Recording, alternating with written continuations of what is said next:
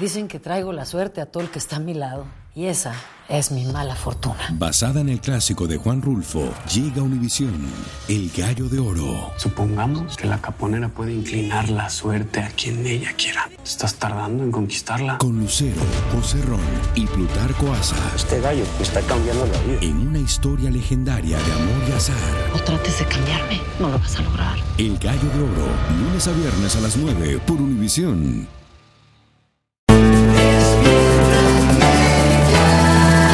Bienvenidos al podcast con los mejores momentos de Despierta América, tu show diario de noticias, entrevistas, por supuesto todos los consejos útiles y mucho más.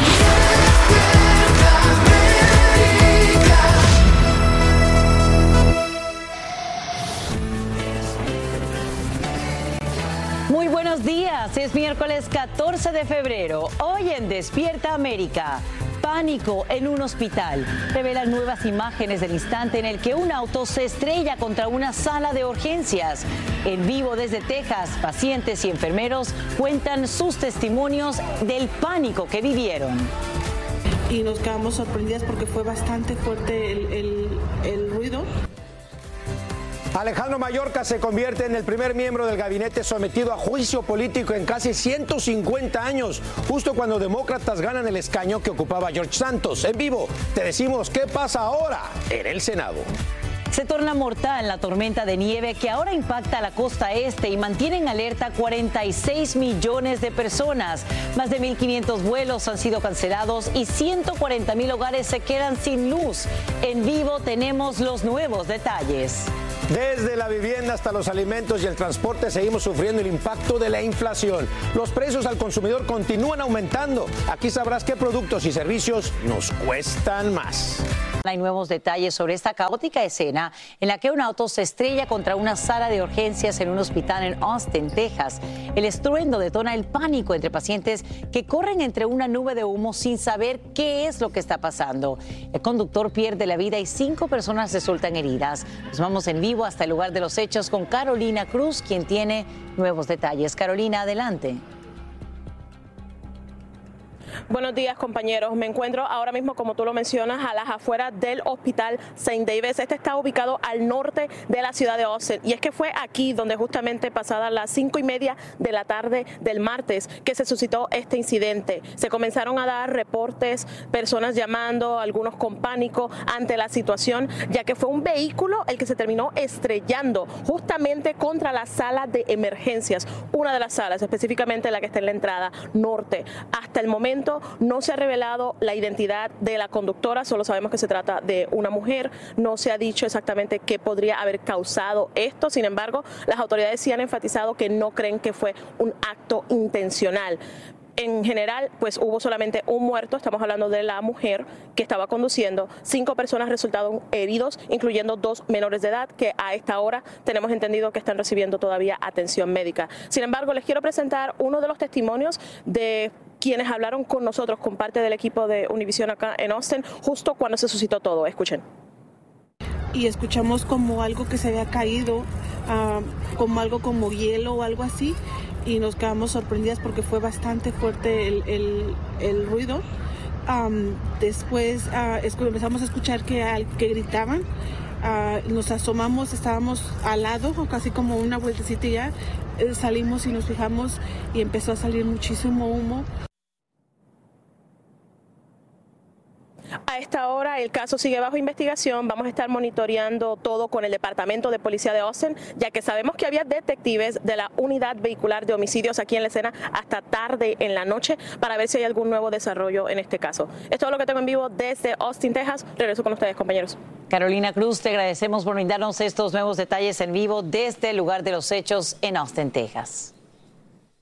Y a esta hora, Alejandro Mayorkas es ya el segundo miembro del gabinete sometido a juicio político en la historia de la nación y el primero en casi 150 años. Esto luego de que la Cámara Baja lo aprobara por margen de un solo voto. Ahora los artículos de impeachment pasan al Senado. En vivo desde Washington, de Sedwin Pitti nos explica de qué acusan al secretario de Seguridad Nacional y qué necesitan los republicanos para destituirlo. Edwin, buenos días. Feliz día buenos días para ti, Alan. Feliz día igualmente. Te comento que lo que necesitan republicanos en este momento son votos y no los tienen. Estos artículos de impeachment deben pasar al Senado donde se realiza este proceso de juicio político. Veamos el informe. 214 and the nays are 213. The resolution is adopted. Por primera vez en 150 años, la Cámara de Representantes aprueba un juicio político contra el miembro de un gabinete. Los republicanos en la Cámara Baja culpan directamente al secretario de Seguridad Nacional, Alejandro Mayorkas, de la crisis en la frontera y de la entrada ilegal de millones de inmigrantes indocumentados.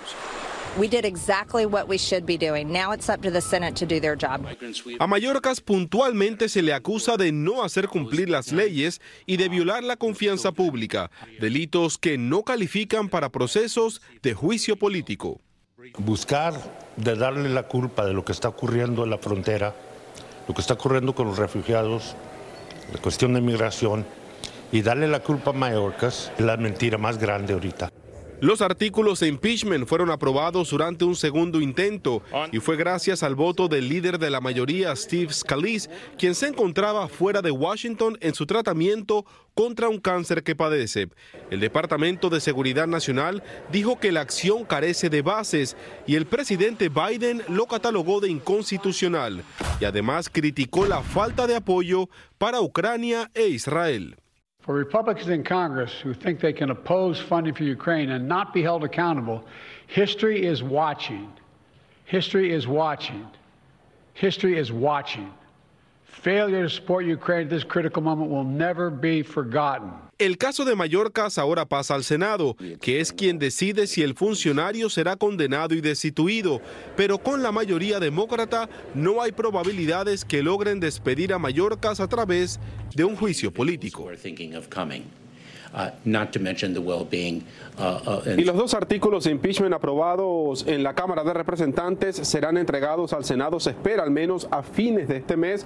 Y ya el líder de la Cámara Alta, el demócrata por Nueva York, el senador Chuck Schumer, ha prometido que el proceso será bastante rápido. Soy Edwin Pitti en vivo desde Washington para Despierta América. Alan, vuelvo contigo al estudio. Gracias Edwin Pitti por brindarnos en vivo estos detalles desde la capital del país. Y justo mientras los republicanos votan para acusar a Alejandro Mayorkas, votantes de Nueva York les arrebatan el escaño que ocupaba George Santos. Como te hemos informado, el congresista neoyorquino fue expulsado en diciembre y enfrenta varios cargos, entre ellos fraude electrónico. Ahora el asiento pasa a manos de los demócratas y el ex representante Tom Susi recupera el puesto que dejó en 2020. Escuchemos su primera reacción tras la victoria. To find common ground and start delivering for the people of the United States of America. The people are watching. They want us to start working together. So our message is very clear. Either get on board or get out of the way. La victoria de Susi en esta elección especial pone literalmente contra las cuerdas a los republicanos que ven reducirse aún más la estrecha mayoría con que cuentan en la Cámara Baja. Y ya cobra vidas la tormenta de nieve que llega con rapidez a la costa este y mantiene en alerta 46 millones de personas. Las escuelas en Nueva York, Boston y otras ciudades permanecen cerradas. Por encima de 1.500 vuelos son cancelados y 140.000 hogares no tienen luz. En vivo desde Nueva York, Peggy Carranza nos explica el mayor riesgo que enfrentan quienes hoy deben salir a trabajar a pesar de las condiciones del tiempo. Peggy, muy buenos días. Adelante. Hola, ¿qué tal? Buenos días, Sacha. Y es que ahora se realizan labores de limpieza luego de estas grandes acumulaciones de nieve debido a esta poderosa tormenta que, como sabes, ha dejado más de un pie de nieve, de hecho, en partes de Pensilvania, en Connecticut y en Nueva Jersey. De hecho, aquí en Central Park, según el Servicio Nacional de Meteorología, se acumularon más de 3 pulgadas, el mayor registro desde enero de 2022, por lo menos acá. Y todo esto mientras, según FlyAware, como lo dice, se cancelaron más de mil vuelos solo el día de ayer también se retrasaron más de 2.000, todo esto la mayoría en aeropuertos del área. También según Power Orange, más de 100.000 hogares sufrieron apagones, esto en Pensilvania. Mientras tanto, las clases, como sabes, se impartieron de forma remota aquí en el mayor distrito escolar en las escuelas públicas de Nueva York, pero muchos estudiantes, padres y maestros reportaron problemas técnicos. La municipalidad culpó de hecho a la compañía de tecnología IBM, que luego en un comunicado dijo que logró resolver al menos la mayoría de estos problemas. Mientras tanto, como lo dice, se le ha advertido a conductores sobre la posibilidad de hielo e incluso hielo negro ahora que obviamente se bajaron las temperaturas luego de esta tormenta. De hecho, según las autoridades, se registraron cientos de accidentes en Pensilvania, también eh, en New Jersey y en Connecticut. Todo esto mientras, según las autoridades en Pensilvania, un joven que iba en una motonieve eh, chocó contra un tendido eléctrico caído y desafortunadamente falleció. Ahora las autoridades investigan esto. Peggy Carranza, te agradecemos por brindarnos estos detalles. Ya no vemos, obviamente, la nieve caer, la vemos detrás de ti. Ojalá que quienes tengan oportunidad la aprovechen. Gracias por este informe en vivo desde Nueva York. Esto solo es el principio. Porque lo mejor. Esto no se va a quedar así. Lo más impactante. ¿Por qué? Soy tu madre. Esta mujer me robó. Por favor, abre tus ojos. Está por venir en. ¿Entendiste? Tu vida es mi vida. De lunes a viernes a las 8 por Univisión. Y eso sí que amerita un brindis, ¿no crees? Hola, yo soy Carla Martínez. Estás escuchando el podcast de Despierta América.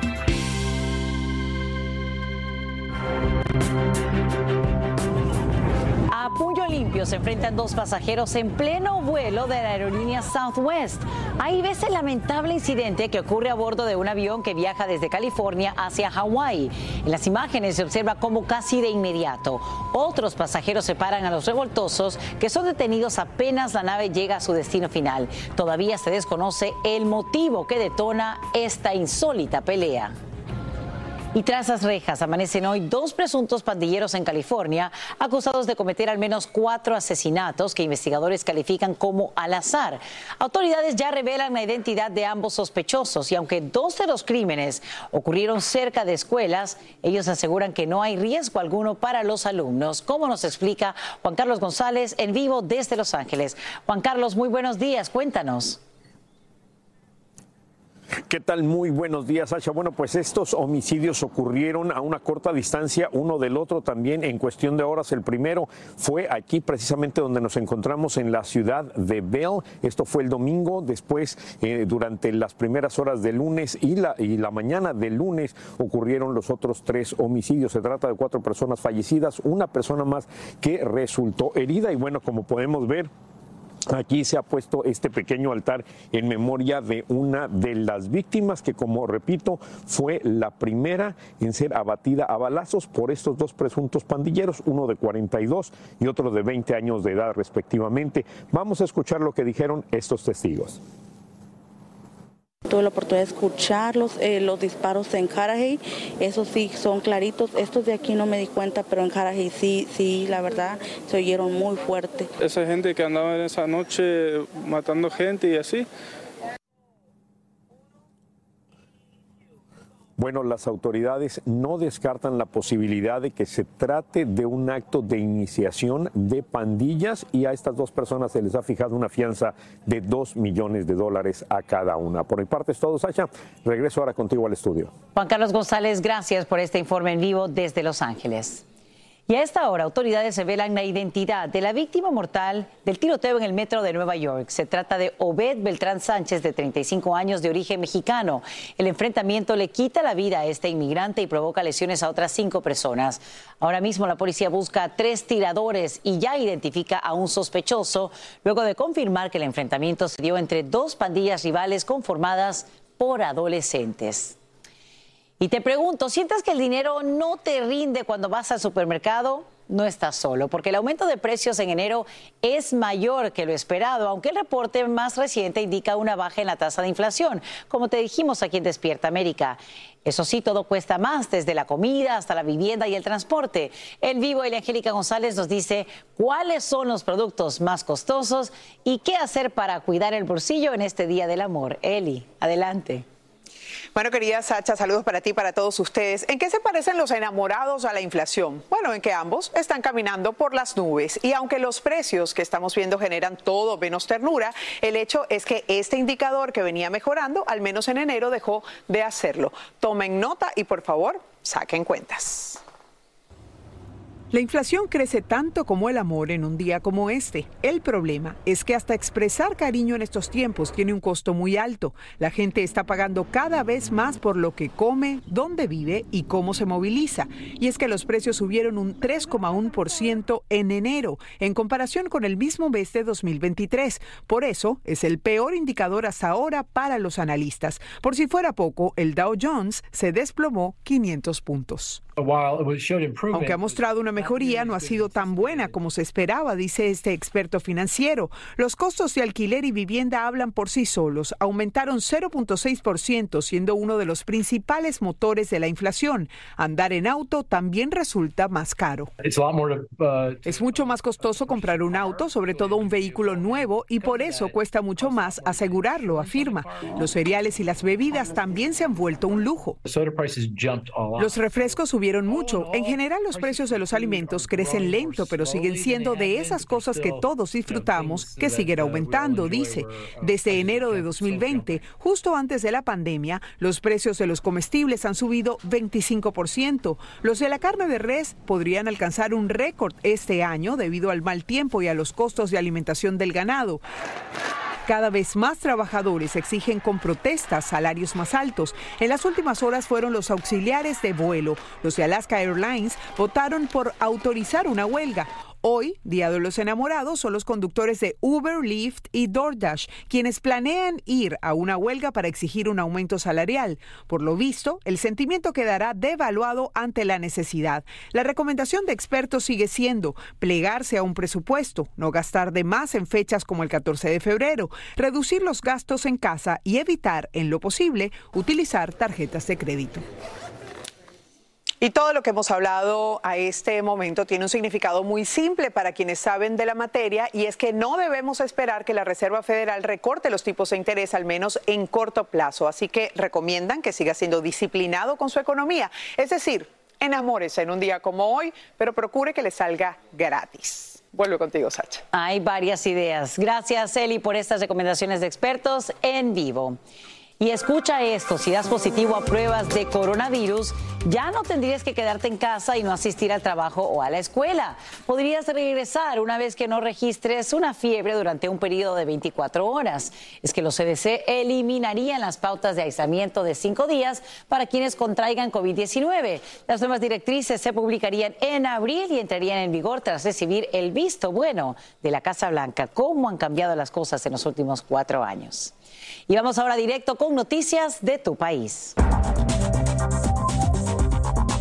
Comenzamos en México, donde autoridades confirman que el poderoso cártel de Jalisco Nueva Generación cuenta con minas antipersonal dentro de su arsenal. Se refieren a los artefactos colocados debajo, sobre o cerca de la superficie del terreno y concebidos para detonar ante la proximidad o el contacto de una persona.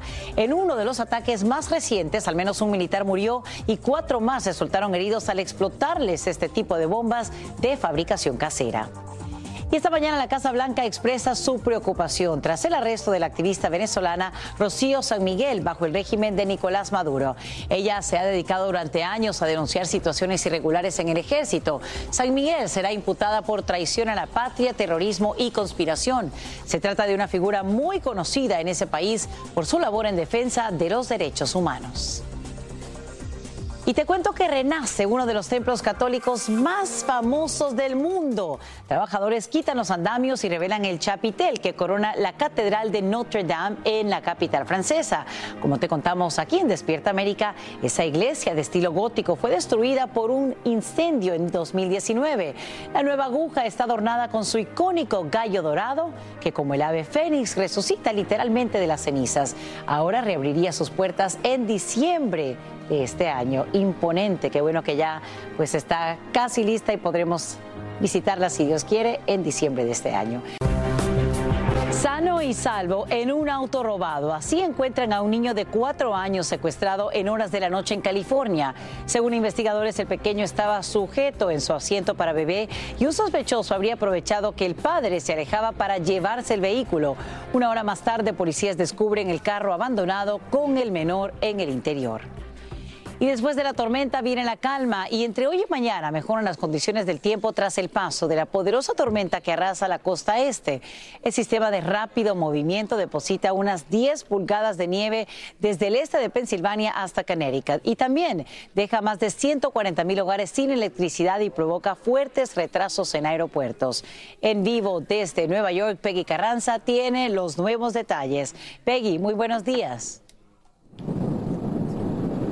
Hola, ¿qué tal? Buenos días, Sacha. Ahora se realizan labores de limpieza luego del paso de esta poderosa tormenta invernal que, como lo dices, en algunas partes dejó incluso más de un pie de nieve. Esto según el Servicio Nacional de Meteorología. De hecho, aquí en Central Park se registraron más de tres pulgadas, un monto mayor que no se ve registrado desde enero del 2022. Y todo esto mientras, según el sitio Flight reportó que hubo más de mil vuelos cancelados cancelados y más de 2.000 retrasados, la mayoría en aeropuertos del área. De hecho, de acuerdo con Power Orange, también más de 100.000 hogares en Pensilvania sufrieron apagones. Y mientras tanto, aquí el mayor distrito escolar del país, las escuelas públicas de la ciudad de Nueva York, impartieron clases de forma remota. Sin embargo, algunos padres, maestros y estudiantes reportaron problemas técnicos. La municipalidad responsabilizó a la compañía de tecnología IBM. Esta compañía en un comunicado dijo que trató de resolver los problemas en la mayoría de los casos. Mientras tanto, las autoridades han advertido a conductores sobre el llamado hielo negro. De hecho, hubo cientos de accidentes de tránsito en algunas áreas y por otra parte también un joven que eh, estaba en una moto nieve supuestamente chocó contra un tendido eléctrico que había caído y esto provocó su muerte. Regreso con ustedes. Peggy Carranza, gracias por estos detalles en vivo desde Nueva York. Y atención, porque el Departamento de Agricultura ordena el retiro de carne de charcutería Copa, lista para comer de la marca Fratelli Beretta. Autoridades señalan que este alimento podría contener patógenos alimenticios dañinos. Los paquetes se vendieron con diferentes nombres y se distribuyeron en supermercados como Aldi's, Publix, Costco y Sam's Club. El gobierno insta a consumidores y a empresas a desechar cualquier paquete o devolverlo para obtener un reembolso. Dicen que la naturaleza es sabia. Investigadores de la Universidad de Princeton han descubierto que lobos expuestos a radiación parecen haber desarrollado cierto tipo de inmunidad. La misma los haría resistentes a algunas enfermedades, entre ellas el cáncer. Se trata de animales que deambulan por calles desiertas de la ciudad abandonada de Chernóbil, arrasada por el estallido de una planta nuclear en 1986 por esta inteligencia de la naturaleza, estas especies de lobos que habitan allí han desarrollado defensas o han desarrollado escudos contra enfermedades causadas por radiación y entre ellas pues está el cáncer. Aunque esto no significa que los lobos mutantes tengan inmunidad total contra el cáncer, el hallazgo genera esperanzas de que científicos puedan estudiar sus sistemas inmunológicos para combatir la enfermedad en humanos. Así termina el episodio de hoy del podcast de Despierta América. Síguenos en Euforia, compártelo con otros, públicalo en redes sociales y déjanos una reseña. Como siempre, gracias por escucharnos.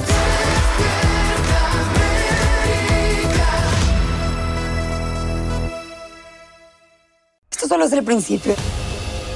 Porque lo mejor. Esto no se va a quedar. Lo más impactante. ¿Por qué?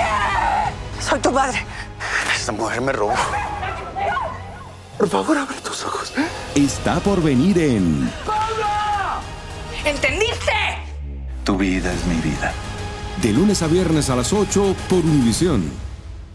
Y eso sí que amerita un brindis, ¿no crees?